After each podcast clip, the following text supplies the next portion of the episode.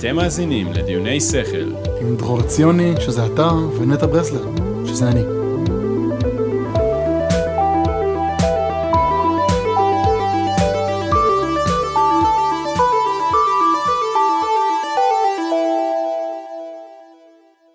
הפרק התחיל בזה שמעיין בוימן משיטה, שכאן איתנו, שלום. אה, נמצאת בסלון, היא צפתה בתמונה של דרור, נכון. ווידאה ששנינו בזוגיות, להרגיע אותנו. אז אה, כן, אה, מי שלא מכיר או לא יודע, מעיין היא פסיכולוגית, שאת גם פודקאסטרית עם פודקאסט עושים פסיכולוגיה, את מרצה בארגונים על תחום של אהבה ופסיכולוגיה חיובית, וחברת צוות המומחים בחתונמי. אה, אפשר להגיד שהפורטה שלך זה עולמות האהבה והזוגיות? יש לי אה, שני נושאים שאני מתעסקת בהם, זה גם העולמות האהבה והזוגיות וגם אה, פסיכולוגיה חיובית ואושר. אה, כן, אז שניהם. שני, לא, לא יודעת לבחור מה יותר. מה זה כן. פסיכולוגיה חיובית? אף פעם לא שמעתי את המונח הזה. לא שמעת את המונח הזה? לא. אה, פסיכולוגיה חיובית זה, השם אה, האחר שלו זה מדעי העושר, אה, שבעצם זה תחום מחקר שנוסד כדי להשלים את הפסיכולוגיה הקלאסית, שהפסיכולוגיה הקלאסית מתמקדת בעצם במצוקות וקשיים ואיך אפשר לפתור בעיות נפשיות או כן. למנוע אותם, ואז הפסיכולוגיה החיובית, או האנשים שיזמו את הזרם הזה, באו ואמרו שזה שאתה לא מדוכא, זה לא אומר שאתה מאושר. והפסיכולוגיה הקלאסית שואלת רק חצי מהשאלה, או, או רואה רק חצי מהתמונה, כן. ושאלו מה אפשר לעשות כדי להשלים את זה, איך אפשר למצות את הפוטנציאל האנושי, לגרום ליותר שגשוג, יותר שביעות רצון, יותר עושר, אז זה, אז זה המחקר וואו, הזה. מדהים. נכון. עכשיו, בעיניי גם זה שני תחומים שהם נורא חופפים, כי אנחנו כן. יודעים. שמערכות יחסים הם הדבר הכי חשוב לאושר שלנו, הכי חשוב. אז, אה, אז זה שני תחומים שונים, אבל יש ביניהם הרבה מן המשותף בעיניי. אז אולי נפתח באיזו שאלה קלילה כזאת, ככה, רק כדי שככה זה, מה זה אהבה? מה זו אהבה? שאלה פשוטה ככה קטנה. על הדרך. כמה זמן יש לנו? לא. אבל באמת זה, מסקרן אותי, כי אני חושב שיש יש אסכולות שונות לכזה מה זה אהבה. כי יש כאלה שתופסים אהבה כאיזה משהו, פרפרים בבטן, משהו מעבר, כן. שבלתי ניתן להסברה כזה. ויש איזושהי, איזושהי אסכולה שהיא יותר אה, צרה כזאת, שזה רק כימיקלים ופולסים חשמליים במוח, ו... נכון. הציניקנים. כן, ציניקנים אני חושבת. ש, שמה שתיארת, שני הדברים שתיארת, הם שניהם יותר התאהבות מאשר אהבה. הפרפרים במוח והכימיקלים שעפים לנו בראש בתקופה הראשונה של ההיכרות, שהתקופה הראשונה יכולה להימשך גם שנתיים שלוש, אבל זו ההתאהבות. אהבה, יש לזה באמת אה, אין ספור הגדרות, אבל אני מאוד אוהבת אה, הגדרה של אה, משולש, ולמשולש הזה יש בעצם שלושה קודקודים, שבכל אחד מהם יש מאפיין אחר. שאני תכף אגיד מה הם, והוא אומר, יש הרבה מאוד סוגים של אהבה.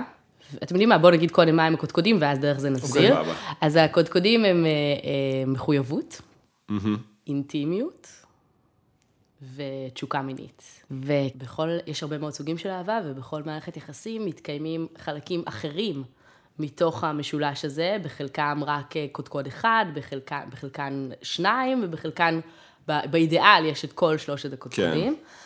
אז הוא מדבר על, על אהבה אה, שהיא האהבה הרומנטית, האידיאלית, היא אהבה שכוללת את שלושת הדברים האלה. גם מחויבות, גם אינטימיות, שבאינטימיות הכוונה היא לאינטימיות רגשית, לחברות כן. טובה, וגם התשוקה המינית. אז אה, גם אם אני במערכת יחסים שאני אה, מחויבת אה, אל מערכת היחסים הזו, ויש בה חברות טובה, אבל אין בה מיניות, זו גם, זו, זו גם אהבה, כן. זה גם סוג של אהבה, שזה למשל מה שאנחנו מכירים בחברויות. אז, אה, אז יש פה באמת הרבה מאוד סוגים, אתה יכול לשחק פה עם הקודקודים, תעשו קומבינטוריקה, כמה קומבינטוריקה, כמה יוצא, כמה שילובים אפשריים יש, מעניין. אבל בגדול האידיאל זה, אה, באהבה הרומנטית, זה שכל הדברים שלושת אלה. כן. מגניב. אז רגע, איך אתם מגדירים אהבה? שנייה, אני רוצה לשאול שאלה פה. אם יש אה, משיכה מינית, ויש אינטימיות רגשית, אבל אין מחויבות, כלומר, יזיזות בעצם, זו אהבה? זה, זה לפי ההגדרה שלו סוג של, זאת לא האהבה הרומנטית הקלאסית. לא אהבה אוקיי. של הסרטים. כן, כאילו, כזה... אבל זה, זה סוג, כי יש שם כי כשאני מתאר מערכת חברות יחסים טובה. מהסוג, הזו, מהסוג הזה, אז אני כאילו מדמיין לעצמי משהו שהוא דווקא מחוץ להגדרה שאנחנו, כאילו, אם היינו מציירים את קשת האהבה, לא יודע אם הייתי מכניס מערכות יחסים אה, מזדמנות לסיטואציה הזאת. אז זה אהבה ללילה, כן? זה, אבל זה גם, זה גם סוג של. לטווח אבל אני קצר. חושבת שה- שהאהבה שאנחנו מדברים עליה, האהבה הזוגית, מערכות יחסים, מערכות יחסים מונוגמיות לצורך העניין, אז זה שלושת הדברים צריכים להתקיים. ומהי ההגדרה שלכם? לאהבה? וואו. תתחיל לי אתה. יש.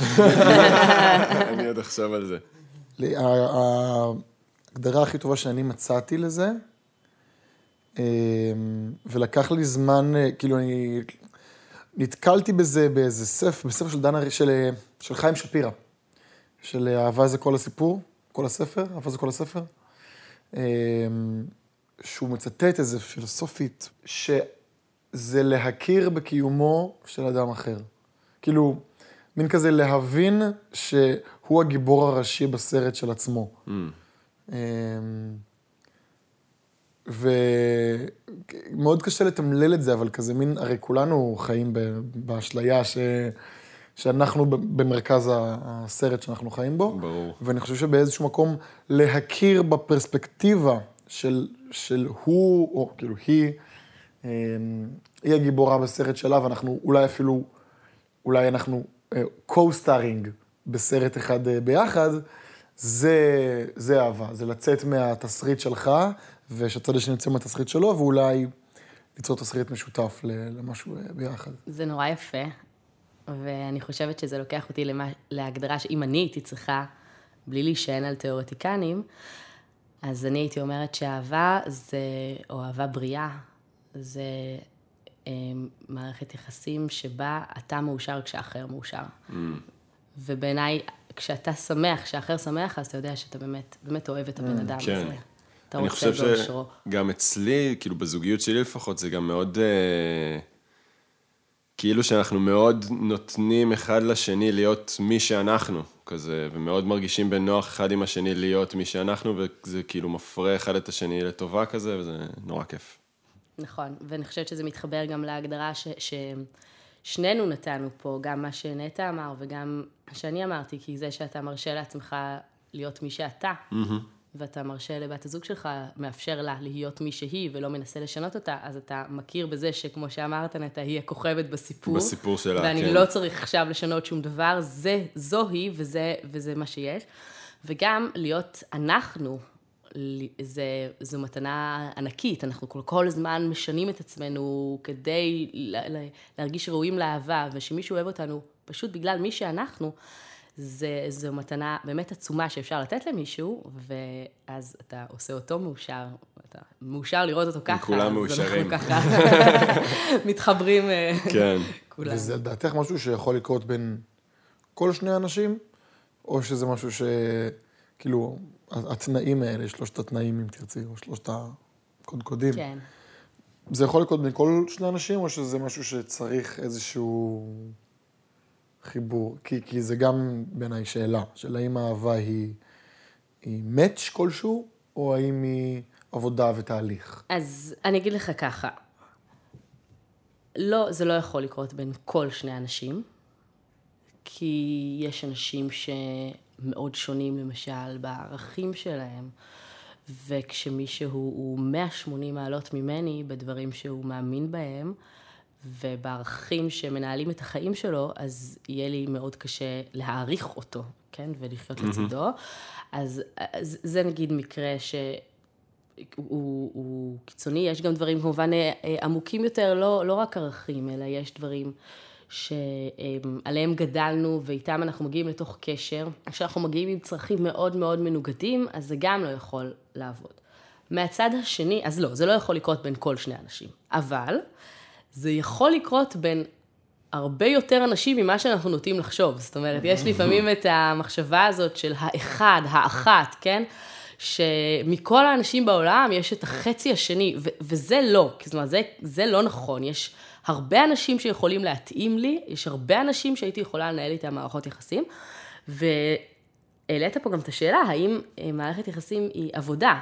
כן. אז בהקשר הזה אני מאוד אוהבת לספר על מחקר נורא מעניין שעשו אצל זוגות שנישאו נישואי אהבה, לעומת זוגות שהתחתנו בשידוך. וואי, זה מרתק בעיניי, תמשיכי. שנישואי אהבה זה, אתה הרי בחרת את האדם בעצמך, ובנישואי שידוך בחרו אותו עבורך, ואז באים אל האנשים האלה ובודקים את שביעות הרצון שלהם מהנישואים בכמה נקודות זמן.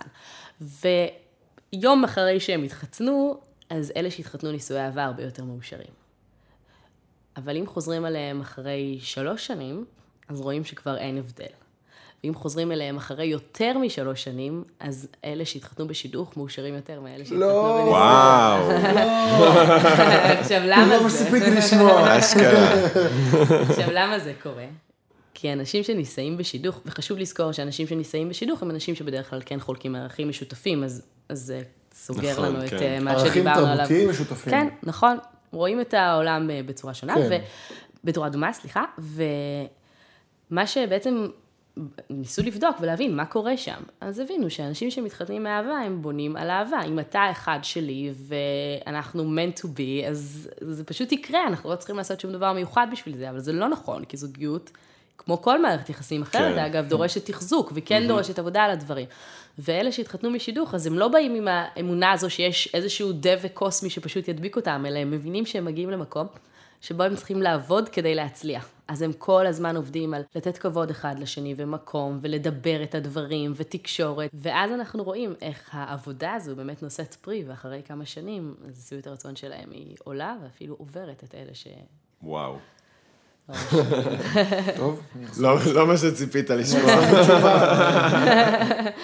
אני חושבת שלחזור זה לא, לחזור בתשובה זה לא המסקנה פה, אבל כן להשקיע, כן? כן. כן. לזכור שגם אם עכשיו הכל נראה מדהים וטוב ואתם אוהבים בטירוף, זה, זה, זה, לא, זה לא יישאר ככה לנצח, תישאר אהבה גדולה וכבוד, הפרפרים ככל נראה ייעלמו. ואז מאוד חשוב מה אתם תעשו עם זה, והאם תמשיכו להקפיד, לעבוד, לצאת, לדבר, או תנו לשגרה לגמור אתכם. יש אגב הבדל באחוזי הגירושים? יש הבדל מאוד גדול באחוזי הגירושים, אבל זה, זה בעי- בעייתי מאוד להגיד, כי בחברות מסורתיות זה פחות אה, לגיטימי נכון. להתגרש, אז אה, זה יכול להיות אה, לא בגלל שהם כן. אה, יותר מרוצים, אלא כי זה לא מקובל. זאת אומרת, אולי זה אפילו גרוע, כאילו, הם נשארים בזוגיות למרות שלא טוב להם, אז אולי אפילו גרוע יותר. אני, אני- כן, אני בטוחה שבחלק מהמקרים הם נשארים בזוגיות גם כשמערכת היחסים שלהם לא טובה, אז, אז, אה, אחוזי, אז יש פער מאוד גדול באחוזי הגירושים, זה משקף כנראה את שני הדברים, גם כן. שהם עובדים יותר ולכן טוב להם יותר, בממוצע, וגם שיש כאלה שלא טוב להם ובכל זאת נשארים. ופשוט עובדים כן. על זה. נכון. הציפייה שהם מגיעים איתה היא גם, היא גם שונה. הם לא מצפים שיהיו תמיד אש ותמרות עשן כזה, אלא חברות, כבוד, כן? זה, זה משנה את כל... כאילו זה משהו אחר שמחפשים אותו בזוגיות, או ש... כן. כן, כן. אנחנו רוצים שזה תמיד ייראה כמו בהתחלה, נכון. נכון? ואז כשזה לא, ומתישהו זה לא, כן? זה לא ממשיך להיראות כמו בהתחלה. זה לא רע יותר, אגב, אבל זה אחר. ו... ו... ואצל חלק מהאנשים זה נורא מבהיל, כש... כשזה מתחיל להיות אה, שגרתי ופחות סוחף. ולמי שניסה בשידורים, אין את הציפייה הזאת. אז זהו, אז למה בעצם לנו יש את הציפייה הזאת? כאילו, מסרטים, מהסביבה, מה, מה זה קורה, כאילו?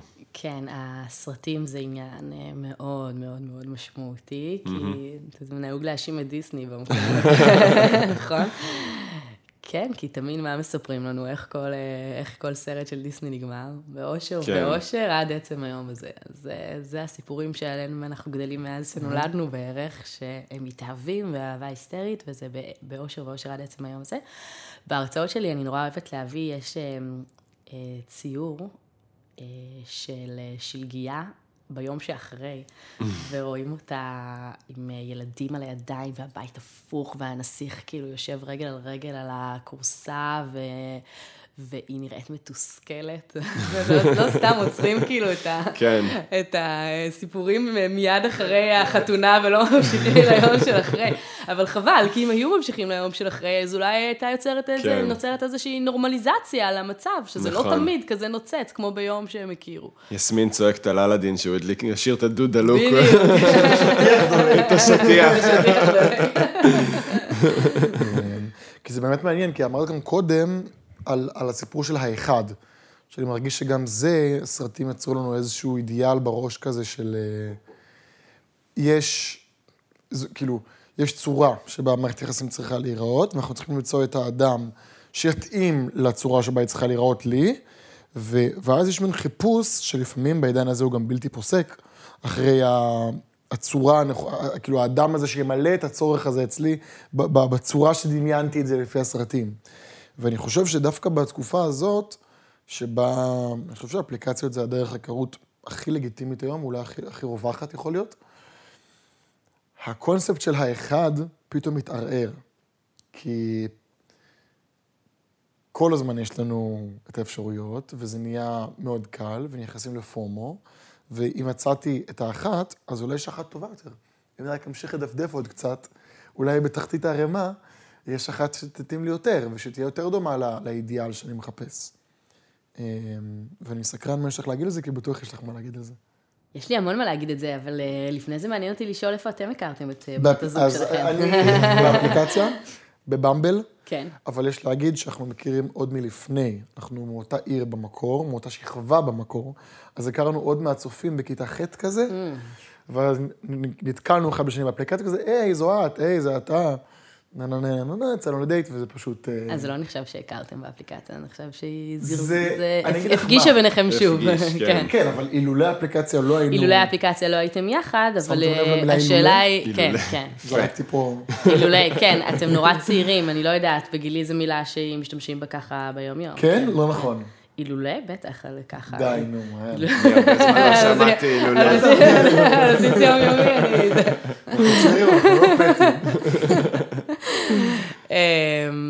אז, אז מעניין אה, אם אה, אילולי ההיכרות שלכם בכיתה ח' הייתם אה, ממשיכים אה, מעניין. אשכרה. ואתם? בטינדר. בטינדר. כן. אוקיי, אז זה קורה, זה קורה גם שם, כן. כן. אמ, כמה זמן? שנתיים. מתן הייתה? גם, כמעט. כן, איכשהו יצא שאנחנו מסונכרנים בקטע הזה. גם המחזור שלנו מסונכרן. נכון. כן. אה, טוב, אז מה אני אגיד על זה? יש הרבה מה להגיד על זה, אפשר לדבר על זה שעות. אה, האפליקציות, אה, אפשר להכיר בהן, זה נכון, והנה אתם הוכחה לדבר הזה. נכון. ומי שמתנהל שם נכון, ובא מכוון, ובאמת רוצה ככה להכיר, עובד בצורה טובה, גם יכול להכיר, אבל להרבה אנשים, הדבר הזה פשוט יוצר כאוס, ודיברת על הפומו, ובאמת אה, מי שנמצא הרבה זמן באפליקציה, זה מה שקורה לו, זה נראה שתמיד יש את האופציה האחרת ככה מעבר לפינה, ואז אנשים מתחילים אה, אה, לפסול. או, אני אספר לכם רגע מה קורה שנייה מבחינה מגדרית. עכשיו, בכל האפליקציות יש חוסר איזון מגדרי, אבל האפליקציה הכי מאוזנת היא במבל, אבל גם שם אנחנו מדברים על משהו כמו 62-38 אחוזים. זה נורא מפתיע אותי מה שאת אומרת. כן. זה נורא מפתיע את כולם, אבל כן, אלה הנתונים, זאת אומרת, מה שהאפליקציות העיקריות מפרסמות, אפשר... אה, כל האפליקציות יש אה, יותר גברים מאשר נשים. האפליקציה הכי מאוזנת, שוב, היא במבל, אבל גם בה יש יותר גברים מאשר נשים, פשוט היחס הוא כן. קצת יותר קצת מאוזן. יותר, עכשיו, כן. קצת יותר מאוזן, אני מדברת על 62-38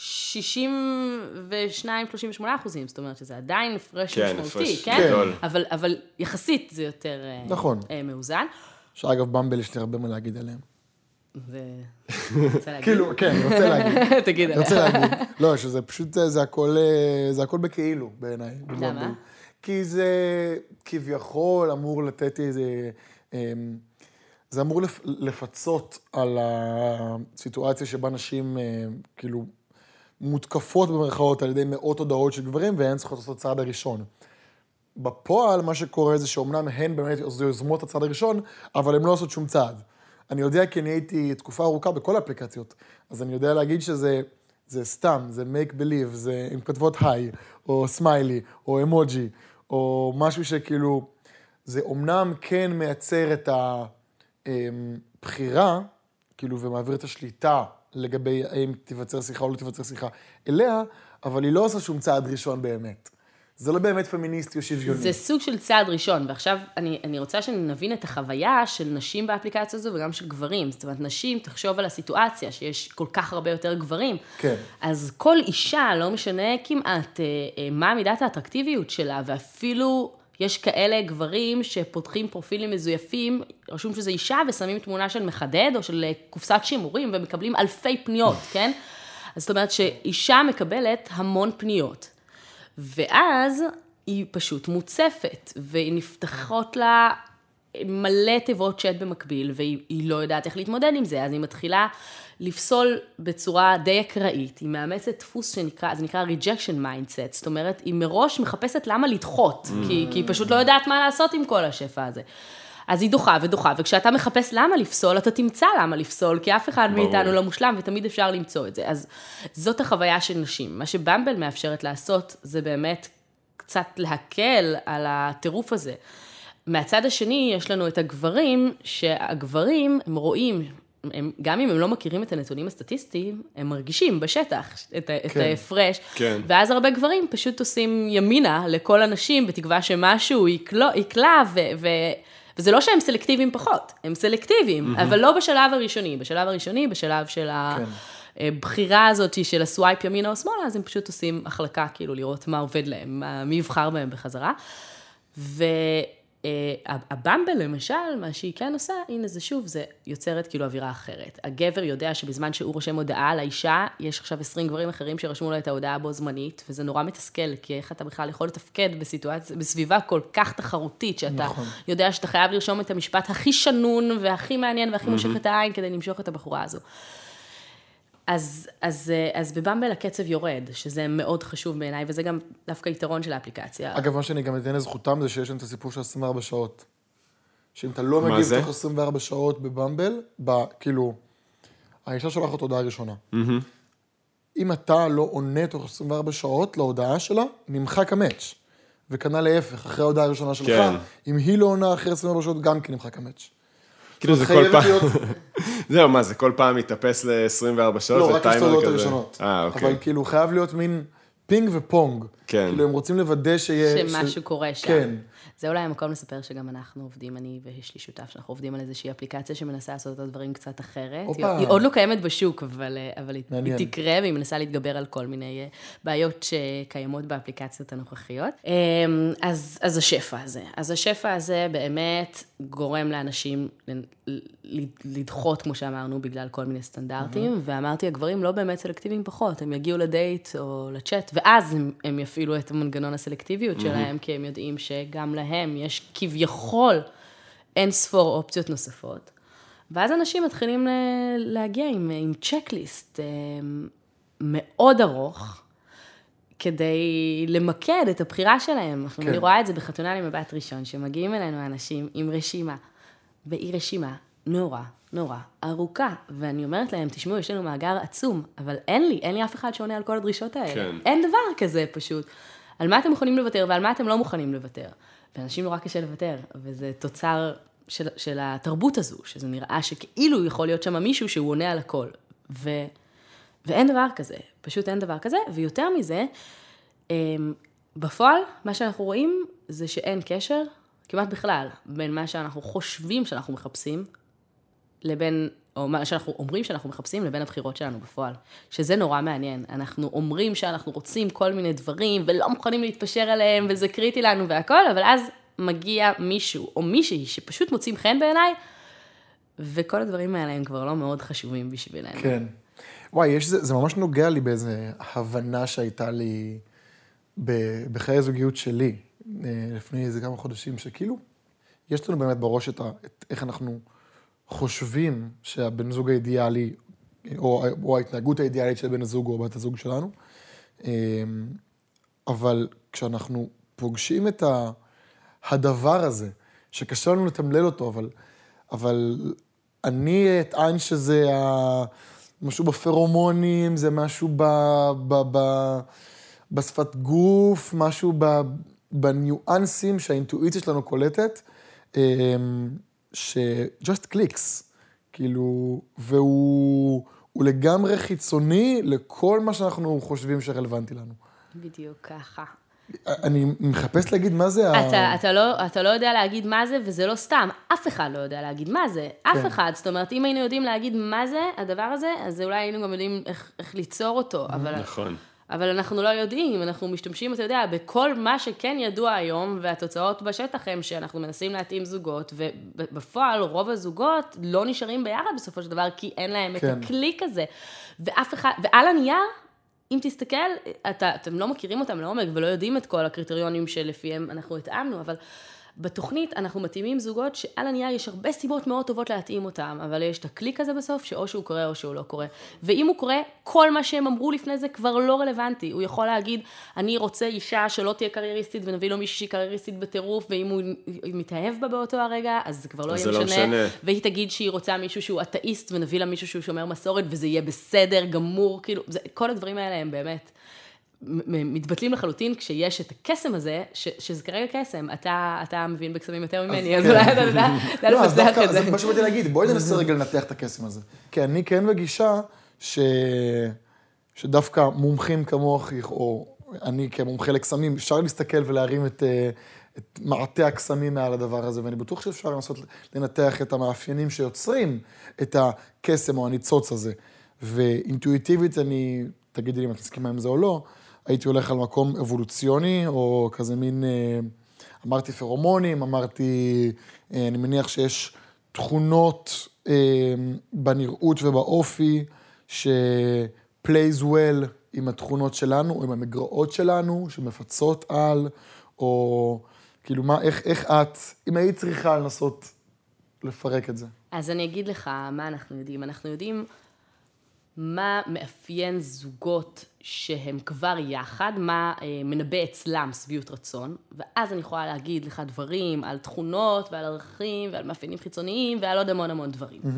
אוקיי? אני יכולה להגיד לך זוג שנמצא יחד, למשל, והם אה, דומים מבחינת האטרקטיביות החיצונית, אז יהיו שבעי שבעי רצון אה, יותר מהנישואים שלהם. ויש באמת עוד הרבה מאוד דברים. אבל לנבא מראש, כן, מה ייצור את הקליק אצל זוג, זה לפחות מבחינה אה, מדעית כיום בלתי אפשרי. ומה אנחנו, אנחנו משתמשים בכל הדברים שאנחנו כן יודעים על מי שכבר נמצא יחד וזה עובד להם. עכשיו, למה זה בלתי אפשרי? כי היצור האנושי מורכב מכל כך הרבה דברים. עכשיו, למשל, אם אני גם לוקחת פה את התוכנית, אז יש לנו, אתה דיברת על הפרומונים, כן? על, על כל, אנחנו עושים הערכה, אנחנו משתמשים בהערכה. וואלה, כן, וואו. נותנים לאנשים ללבוש חולצות, ובמשך אה, כמה, 48 שעות אני חושבת, ואז מכניסים את זה לתוך אה, איזושהי אה, צנצנת כזאת, ואז האחר מריח, כן, ושופט כמה הוא אוהב את הריח של האדם האחר. זאת אומרת שאנחנו כן לוקחים בחשבון את הדבר הזה. מדהים. ואנחנו נותנים להם מבחני שיפוט של אה, אטרקטיביות חיצונית, אנחנו מראים להם כל מיני סוגים של אנשים, לנסות להבין למה הם נמשכים מבחינה חיצונית. ואנחנו נותנים להם למלא שאלונים של מה הם הערכים שלהם, והדעות שלהם, ועל הילדות שלהם, ועל הבית שבו הם גדלו, ואיך הם ראו בילדות שלהם מערכות יחסים, מה זה מבחינתם מערכת יחסים, ועוד ועוד ועוד ועוד ועוד ועוד ועוד, באמת המון המון המון מידע. ויכול להיות מצב שיש לי אדם, ש... או זוג, שמאוד נמשכו לריח אחד של השני, ומאוד נמשכו מבחינה חיצונית לסגנון אחד של השני. ועל הנייר הם כל מה שהם רצו אחד בשני, ומגיע הרגע, ולא, וזה לא קורה. זה באמת הקסם הכי מורכב, אתה מדבר על אה, אבולוציה, אנחנו לא יודעים, אנחנו לא יודעים, יש בבחירות שלנו הרבה מאוד מרכיבים שהם לא מודעים, שהם תוצר, בכלל, מערכות יחסים, האופן שבו אנחנו רואים מערכות יחסים, איך אנחנו מרגישים בתוך מערכת יחסים, זה נקבע כבר בגיל שנה, זאת אומרת, מערכת היחסים הראשונה בחיים שלנו, שבה היינו וואו. תינוקות כן. ועוד לא הייתה לנו שפה, היא משפיעה אחר כך, שנים אחר כך, על איך נרגיש בתוך מערכת יחסים. ואין לנו שפה, אז הזיכרון הוא לא מילולי, אנחנו לא יודעים לדבר אותו, אבל אנחנו מרגישים, מרגישים אותו, כן. וזה וואו. גם משהו שמאוד משפיע על הבחירות שלנו, ואנחנו לא יודעים לדבר את זה, זה משהו שהוא פשוט מורגש, ואז כשמגיע משהו שמתאים להרגשה שלנו, אז אנחנו אומרים, הופה, זה זה. וזה כל כך קדום ופרה-ורבלי, ש...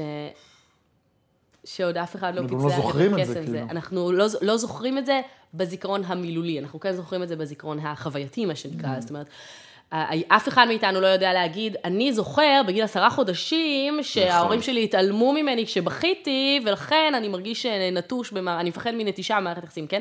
זה אף אחד לא יכול להגיד, אבל, אבל הגוף שלנו זוכר.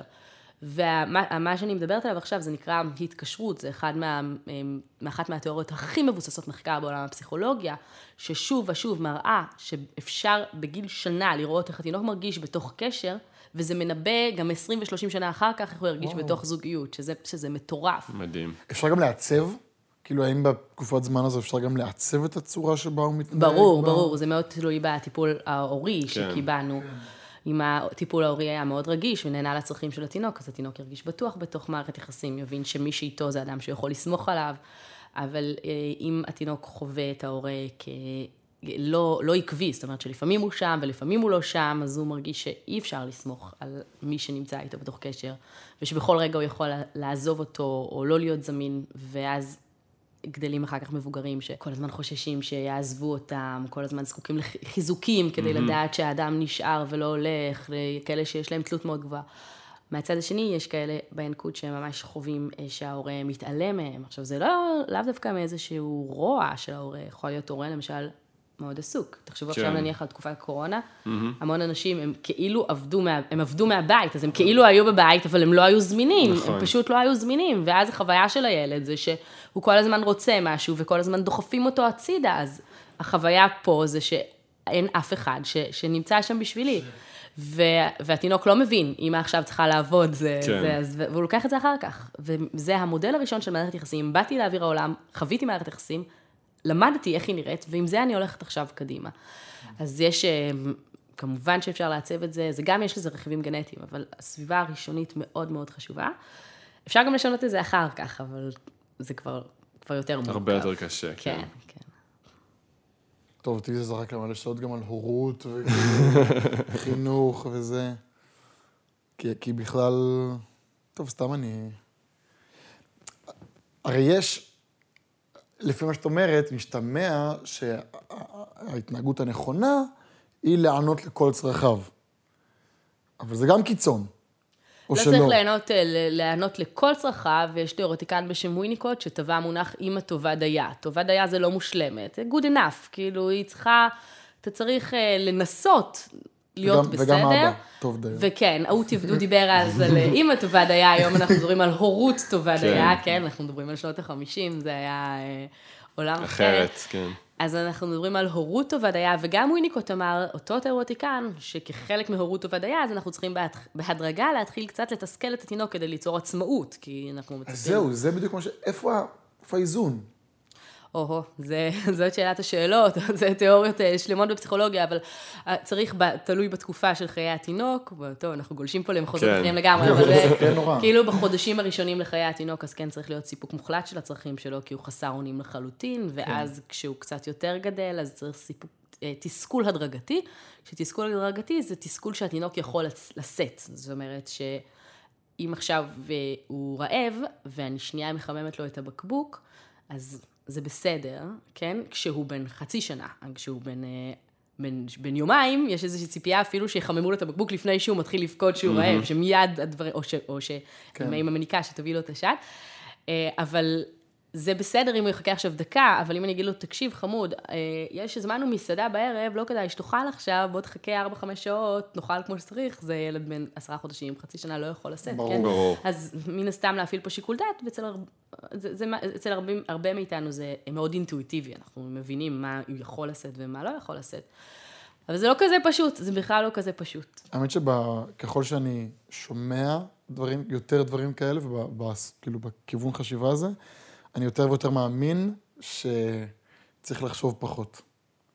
אם היינו פחות חושבים ו- ועושים חינוך או הורות שהיא פחות מחושבת, אלא יותר אינטואיטיבית, כנראה שהאיזון הטבעי הזה, הרי כנראה שתינוק בן יומו, היינו נותנים לו את כל הצרכים כן, שלו. ואם אם הוא טיפה יותר גדול ויכול להכיל טיפה יותר טולרנס, כאילו, אז היינו קצת יותר עושים לו את ה... איך הגדרת את זה?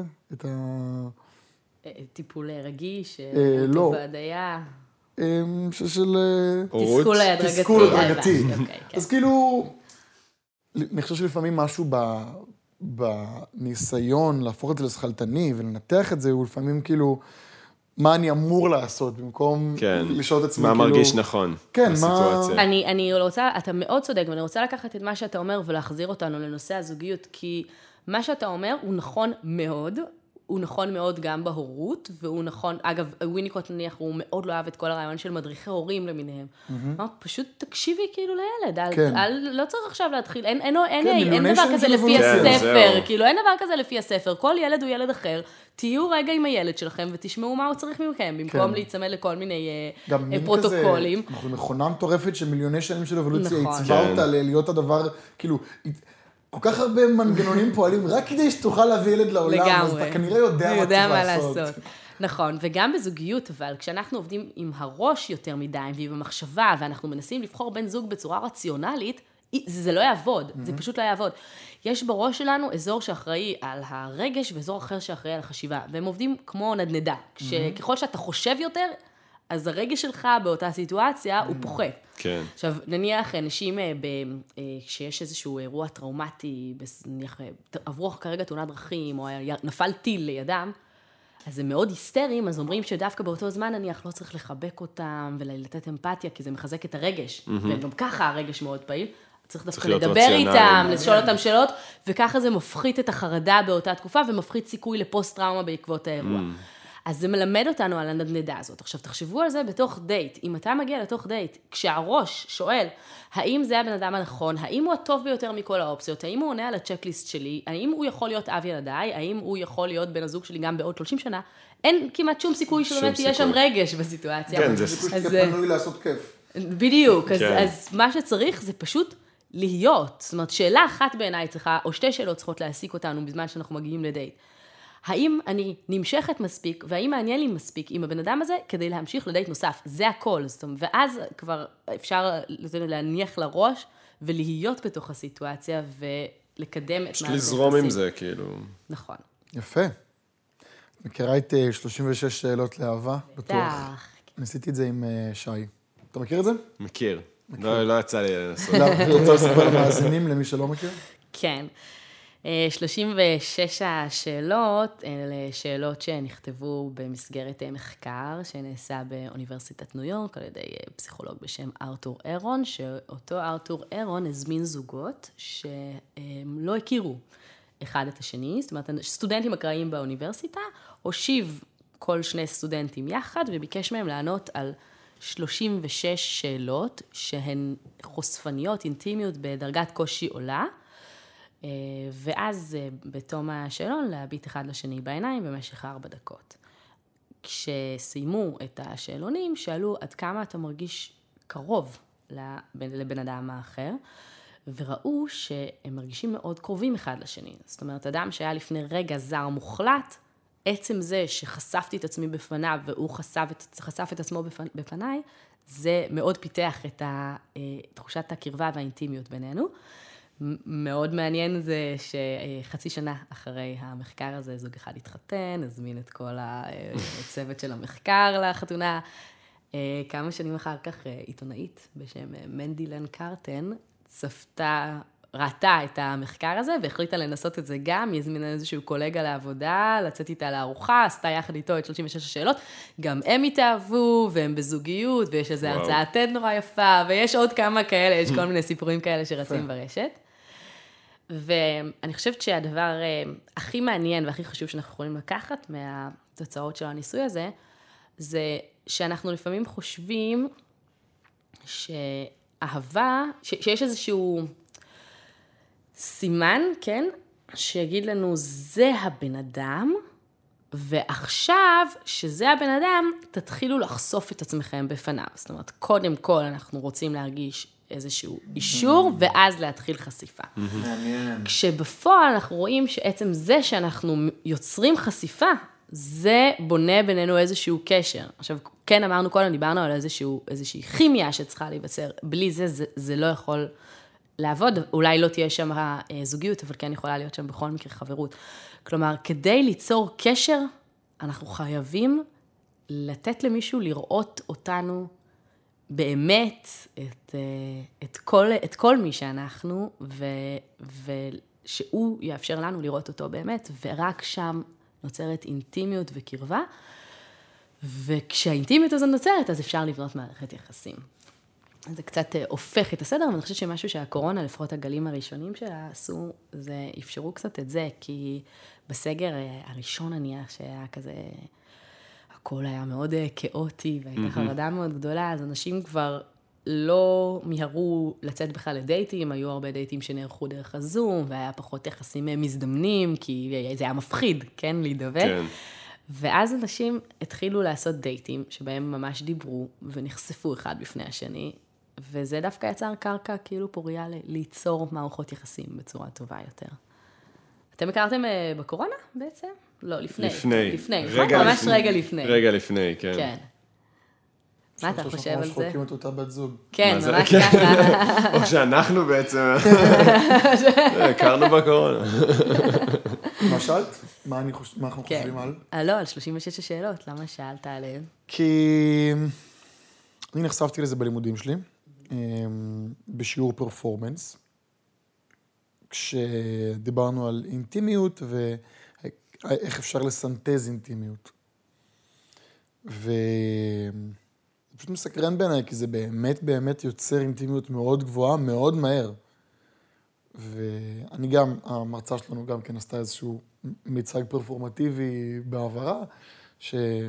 עם, השאלות האלה, וגם איזה, נראה לי זוג או שניים התחתנו מזה. שזה, שזה די מטורף בעיניי, כאילו, זה, זה... כולה יש כמה כמה שאלות. כן. צריך להגזים. התחתנו. אמ, ובעיניי יש בזה משהו קסום, שדווקא אומר משהו על פגיעות, או אומר משהו על... אמ, אני חושב שכאילו... אמרת את זה, כאילו, הבאת את ה insight מאוד יפה, של באמת קודם החשיפה מייצרת את האינטימיות ולא, ולא להפך. אה, אני חושבת שמה שכל כך מיוחד בזה, אנחנו בעולם, בכלל בעולם הווירטואלי, להרבה מאיתנו יש דמויות וירטואליות, כן, שהן שונות ממי שאנחנו באמת, וככל שאתם, ככל שאתה יותר צעיר, כן, אז זה יותר הולך לעולם הווירטואלי ופחות לעולם הממשי. ונוצר איזשהו עולם שבו הרבה יותר קל לנו לחשוף את הגוף שלנו, מאשר לחשוף את הנפש שלנו. ואת מי שאנחנו. ואין מתנה יותר גדולה מלדעת שיש מישהו שם שמכיר אותי, שרואה אותי, למרות הפגמים שלי, למרות כל הפאקים, ו... ועדיין, עדיין נמצא שם ולא בורח. עכשיו, תחשוב על, ה... על הסיטואציה. בסיטואציה יש 36 שאלות, זה כולה שאלות, אבל הן שאלות באמת קשות, כן, קשות. וכבדות, כן?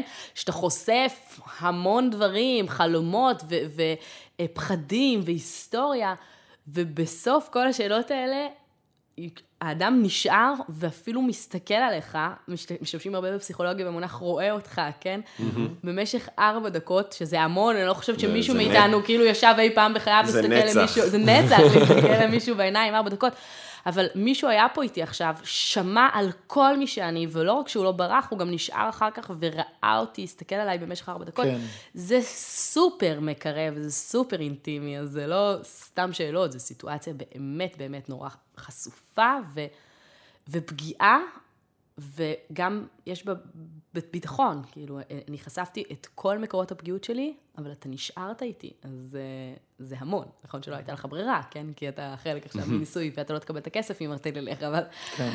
אבל עדיין בחוויה. אבל בחוויה של מי שנמצא שם, זאת חוויה כן. שהיא מאוד עוצמתית. יש גם משהו בלהסתכל בעיניים אחרי שהצד השני יודע את כל זה עליך. בדיוק. כאילו, זה מין הס- הסתכלות אחרת בעיניים. כן, זה יוצר איזה חיבור, איזה הבנה, איזה קרקע משותפת כזאת. כן. אנחנו ממש גולשים בזמנים, אבל יש עוד נושא אבל זה כל כך מעניין, זהו, ממש כאילו- רציתי להעלות אה, עוד איזה- סוגיה. יאללה.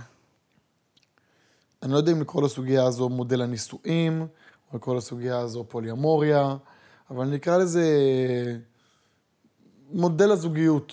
אמ, א', אני נורא סקרן, אם, אם יש לך את, ה, את התשובה, ללמה נוצר, למה התקבע אצל בני האדם המודל הזה של אמ, יצירת תא משפחתי של גבר ואישה שמחויבים אחד לשני מינית לכל חייהם, אה, גם מינית במובן של הבאת ילדים, וגם מינית במובן של הנאה מינית, זה אחד.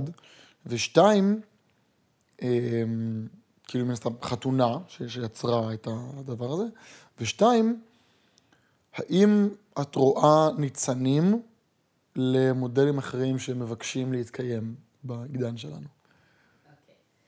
אז באמת העניין הזה של מונוגמיה קלאסית, כמו שאנחנו מכירים היום, שאנחנו מחויבים אחד לשני, רגשית ומינית וכלכלית והכל, זה משהו שבהיסטוריה האנושית הוא יחסית חדש.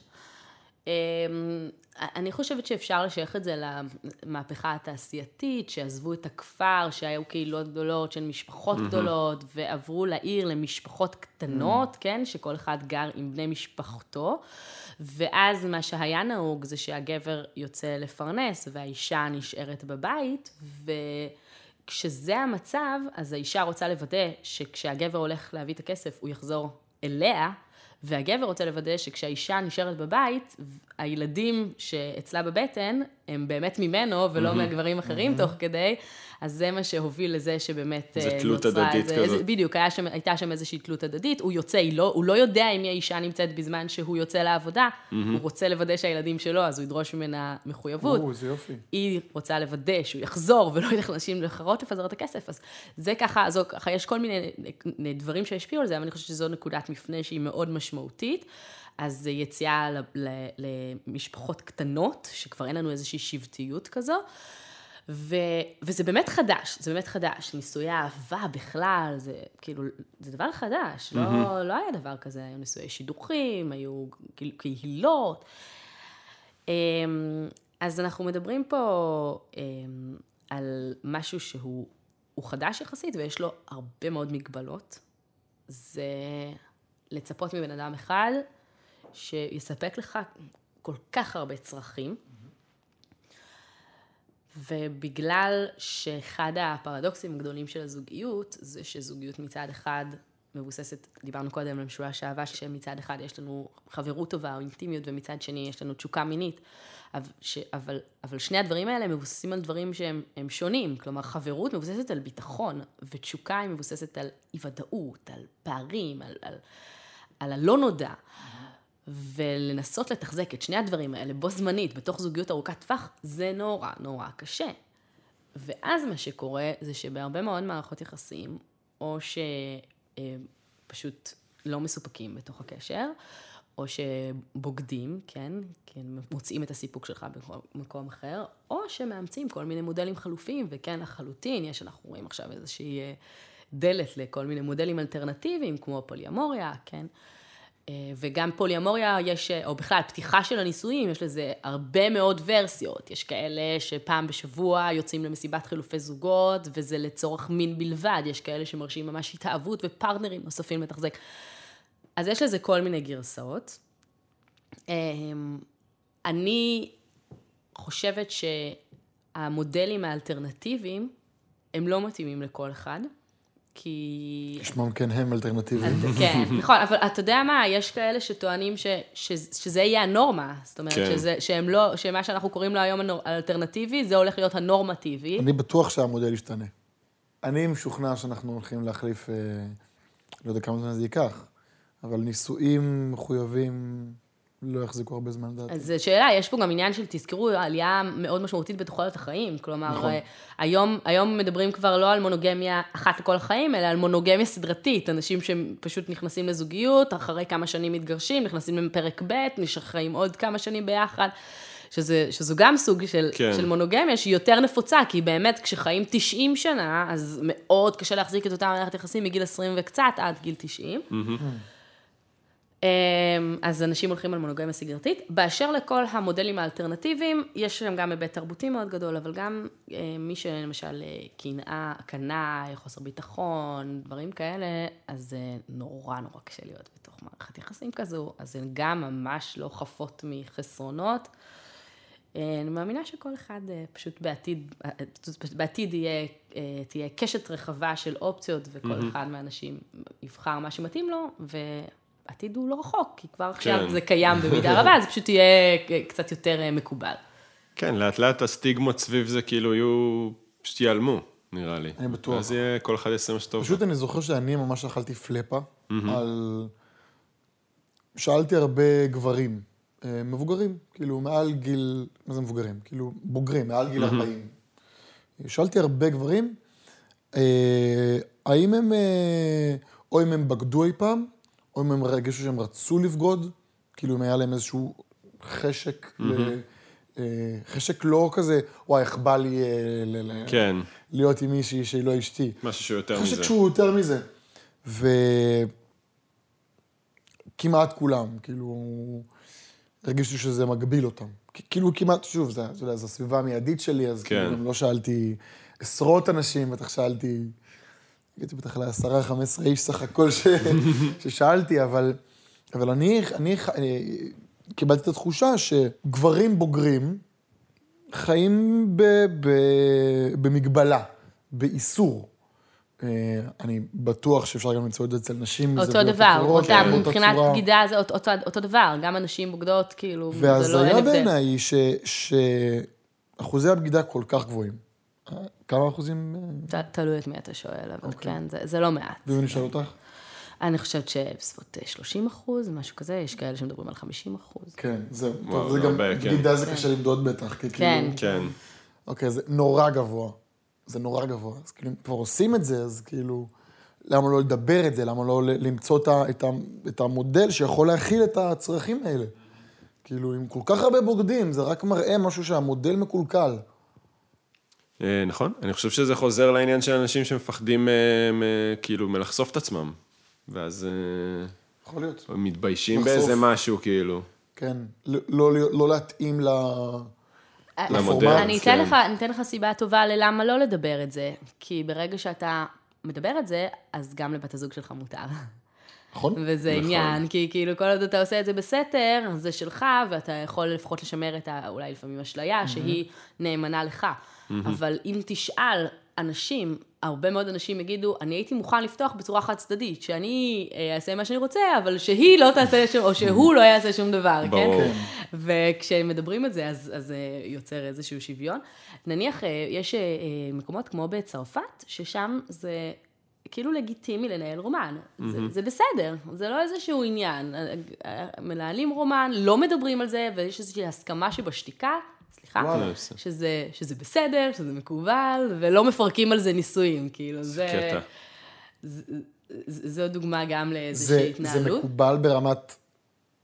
עושים את זה ולא מדברים על זה, וכאילו יודעים שלא מדברים על זה וזה כן, סבבה, או כן. שזה, כאילו זה... כן. אני מנסה לה- אוקיי. זה כזה הסכמה ש... כן, כן, כן. שתיקה בהסכמה. כן, אז. יש לנו אה, אה, תרבות כזאת שבה זה יודעים, אנשים מנהלים רומנים, לא מדברים על זה שהם מנהלים רומנים, וזה בסדר, כן? אז זה- זו, זו דוגמה גם לאיזושהי אפשרות. אתה אומר שאתה שואל הרבה אנשים, אני חושבת שיש הבדל מאוד גדול בין לשאול אם אתה רוצה, אם אתה בגדת, לבין אם חשבת לבגוד, כי לחשוב זה הגיוני לחלוטין. אנחנו כן. יכולים לחשוב על מה שאנחנו רוצים, מן הסתם יהיו עוד גורמים שמעוררים תשוקה חוץ מבני הזוג שלנו. ברור. יכול להיות שנפנטז עליהם, וכן נרצה להיות איתם ונחלום את זה, אבל בסוף לא נעשה את זה, וזה עניין מאוד משמעותי.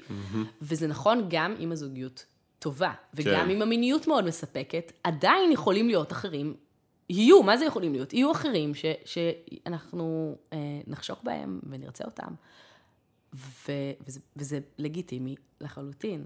ויותר מזה שזה לגיטימי, זה גם אה, משמר את, ה, את המיניות הזוגית לפעמים. לפעמים ללכת, אתה יודע, להיות, אה, לקבל תיאבון בחוץ ולבוא לאכול בבית, מה שנקרא, זה, זה מעורר את התשוקה. אסתר פרל היא מטפלת אה, זוגית ומינית, והיא מדברת על זה שהשניים לא קיימים בלי השלישי. שעצם זה שיש את השלישי, לא האמיתי, כן. אלא השלישי בדמיון, הבחורה אה, הקופאית בסופר, האבא מהגן, כן, אלה שאנחנו מחזיקים אותם בראש, אם אנחנו מביאים אותם לתוך הזוגיות ולא מפחדים לדבר על זה שיש אחרים שהם מושכים בעינינו, זה דווקא מעורר את התשוקה הזוגית. אה, אני אה, כן חושבת שזוגיות מנוגמית יכולה לעבוד, ובצורה מאוד טובה, ושאפשר לשמר גם את התשוקה המינית.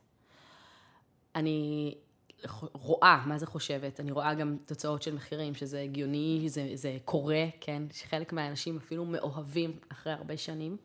שיש אנשים שעושים להם סריקות מוחיות בזמן שמראים להם תמונות של האהובים שלהם, ורואים שהמוח שלהם מגיב כמו מוח של מאוהב צעיר. אז זה כן אפשרי. אבל זה, זה, זה דורש. זה דורש, זה באמת דורש. כל הזמן לדבר, לתקשר, לעבוד. בסנסורים שלי של הסביבה המיידית שלי, אני מרגיש שיש איזשהו מודל חדש שמבקש להיוולד. אז, אז אני אדייק את מה שאמרתי, סטטיסטית הנתונים לא לטובתנו. זאת אומרת, mm-hmm. רוב ה... כאילו אנחנו רואים שבסביבות 30 אחוז בארץ הם מתגרשים, בארצות הברית זה 50 אחוז, וגם אלה שנשארים ביחד, רובם לא מאושרים. זאת אומרת, הסטטיסטיקה לא לטובתנו. אוקיי. Okay. אבל אני, מה שאמרתי, זה שזה אפשרי.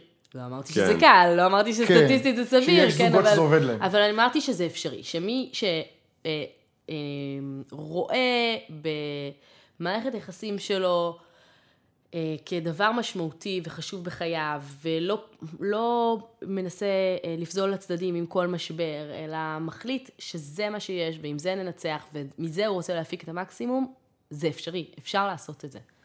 אפשר... אני חושב שזה, זהו, זה לא מוחלט פשוט. יש לזה המון יתרונות גם. כן. זה גם לא מוחלט סביב, כאילו, אתה יודע, בני אדם. זה לא שעכשיו, מחר כולם יהיו פוליאמורים. זה, זה יהיה יותר מגוון פשוט. כן. אוקיי, מקבל. סתם, אז מקבל. יש משהו שהיית רוצה לומר למאזינים, משהו שחשוב לך להגיד, מעבר לכמובן איפה אפשר למצוא אותך ואיך אפשר אה, להגיע אלייך?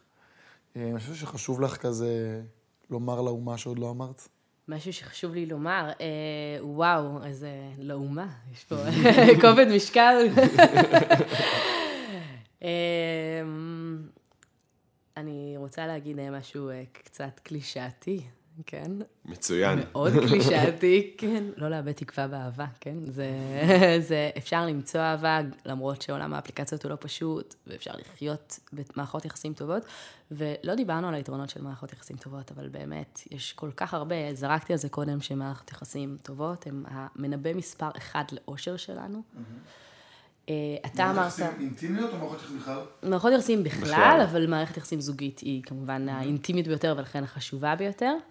אה, דיברת קודם, דרור, על זה שמערכות יחסים מאפשרות לנו להיות מי שאנחנו, אבל יותר מזה, יש מה שנקרא אפקט מיקאלנג'לו, שהם אומרים שמיקאלנג'לו אומר על הפסל שהוא היה מתחת, כן, ופשוט היה צריך לגלף את החומר כדי לחשוף את הדבר היפהפה הזה.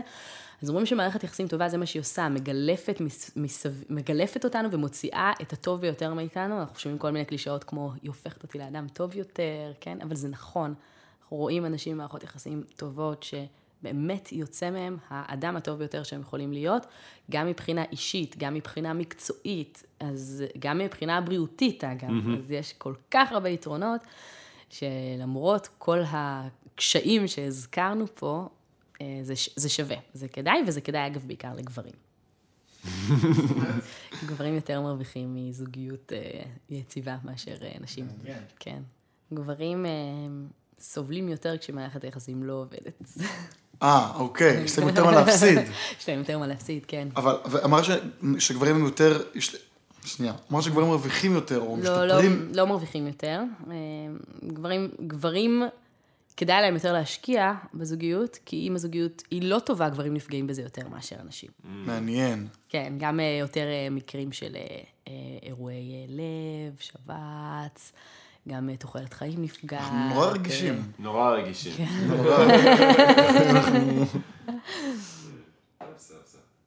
אוקיי, אז טוב, אז זה מסר באמת אופטימי. כן. כאילו זה מסר של... בסוף, הש... בסוף רציתי לסיים עם אופטימיות, והמילה האחרונה שאמרתי זה שבת. תקפי כן? לב. יצא.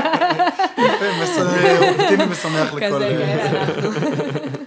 אז מי שכן רוצה לשמוע הרצאה שלך, או לשמוע תכנים שלך, איך, איך אפשר למצוא ולהגיע אלייך? אז אפשר uh, לעשות uh, גוגל, uh, הרצאות זה דרך uh, קרן אלוף, הסוכנת המהממת והמשותפת שלי ושלך, נכון? Uh, uh, פודקאסט עושים פסיכולוגיה, של רשת עושים היסטוריה, שבו אני מדברת uh, פעם בשבועיים על אה, איזשהו נושא מעולם הפסיכולוגיה, מספרים סיפור ולומדים דרכו פסיכולוגיה. בעיניי זה סופר מעניין, אבל זה באמת לחובבי גם בעיניי. אמ, וזהו, אני חושבת. מגניב. אינסטגרם, פייסבוק, בעולמות? אינסטגרם, פייסבוק, אה, כן, אני שם. אני אוקיי. עושה שם הרבה, אבל אני מתכננת לשנות את זה. אוקיי, אוקיי, מגניב. אה, ואנחנו אה, נגיד גם לכם, לכל המאזינים, שמאוד מאוד חשוב לנו, שא', אם נהניתם מהפרק, אז אה, תדרגו את הפודקאסט, תנו לו דירוג של חמישה כוכבים, כי, כי מעיין נורא תתאכזב. אם לא, ממש, היא, היא תיפגע נורא. שלחו אותו. שלחו אותו. ל... דבר. תן, תן, תרביץ, שלך. שלחו אותו למישהו שנראה לכם שיעניין אותו הפרק הזה, ושזהו, נכון? ושזהו, כן. מישהו או למישהי שייהנו מלשמוע את הפרק הזה. וכמובן אתם מוזמנים לעקוב או אחריי באינסטגרם, the נטע ברסלר, או אחרי ציוני, את ציוני די, ואחרי העמוד של הפודקאסט, דיוני שכל דיוני בעברית, שכל. באינסטגרם, אה, ותודה שהאזנתם, ותודה למעיין. תודה תודה רבה רבה. שהזמנתם אותי. בשמחה. יאללה ביי. ביי.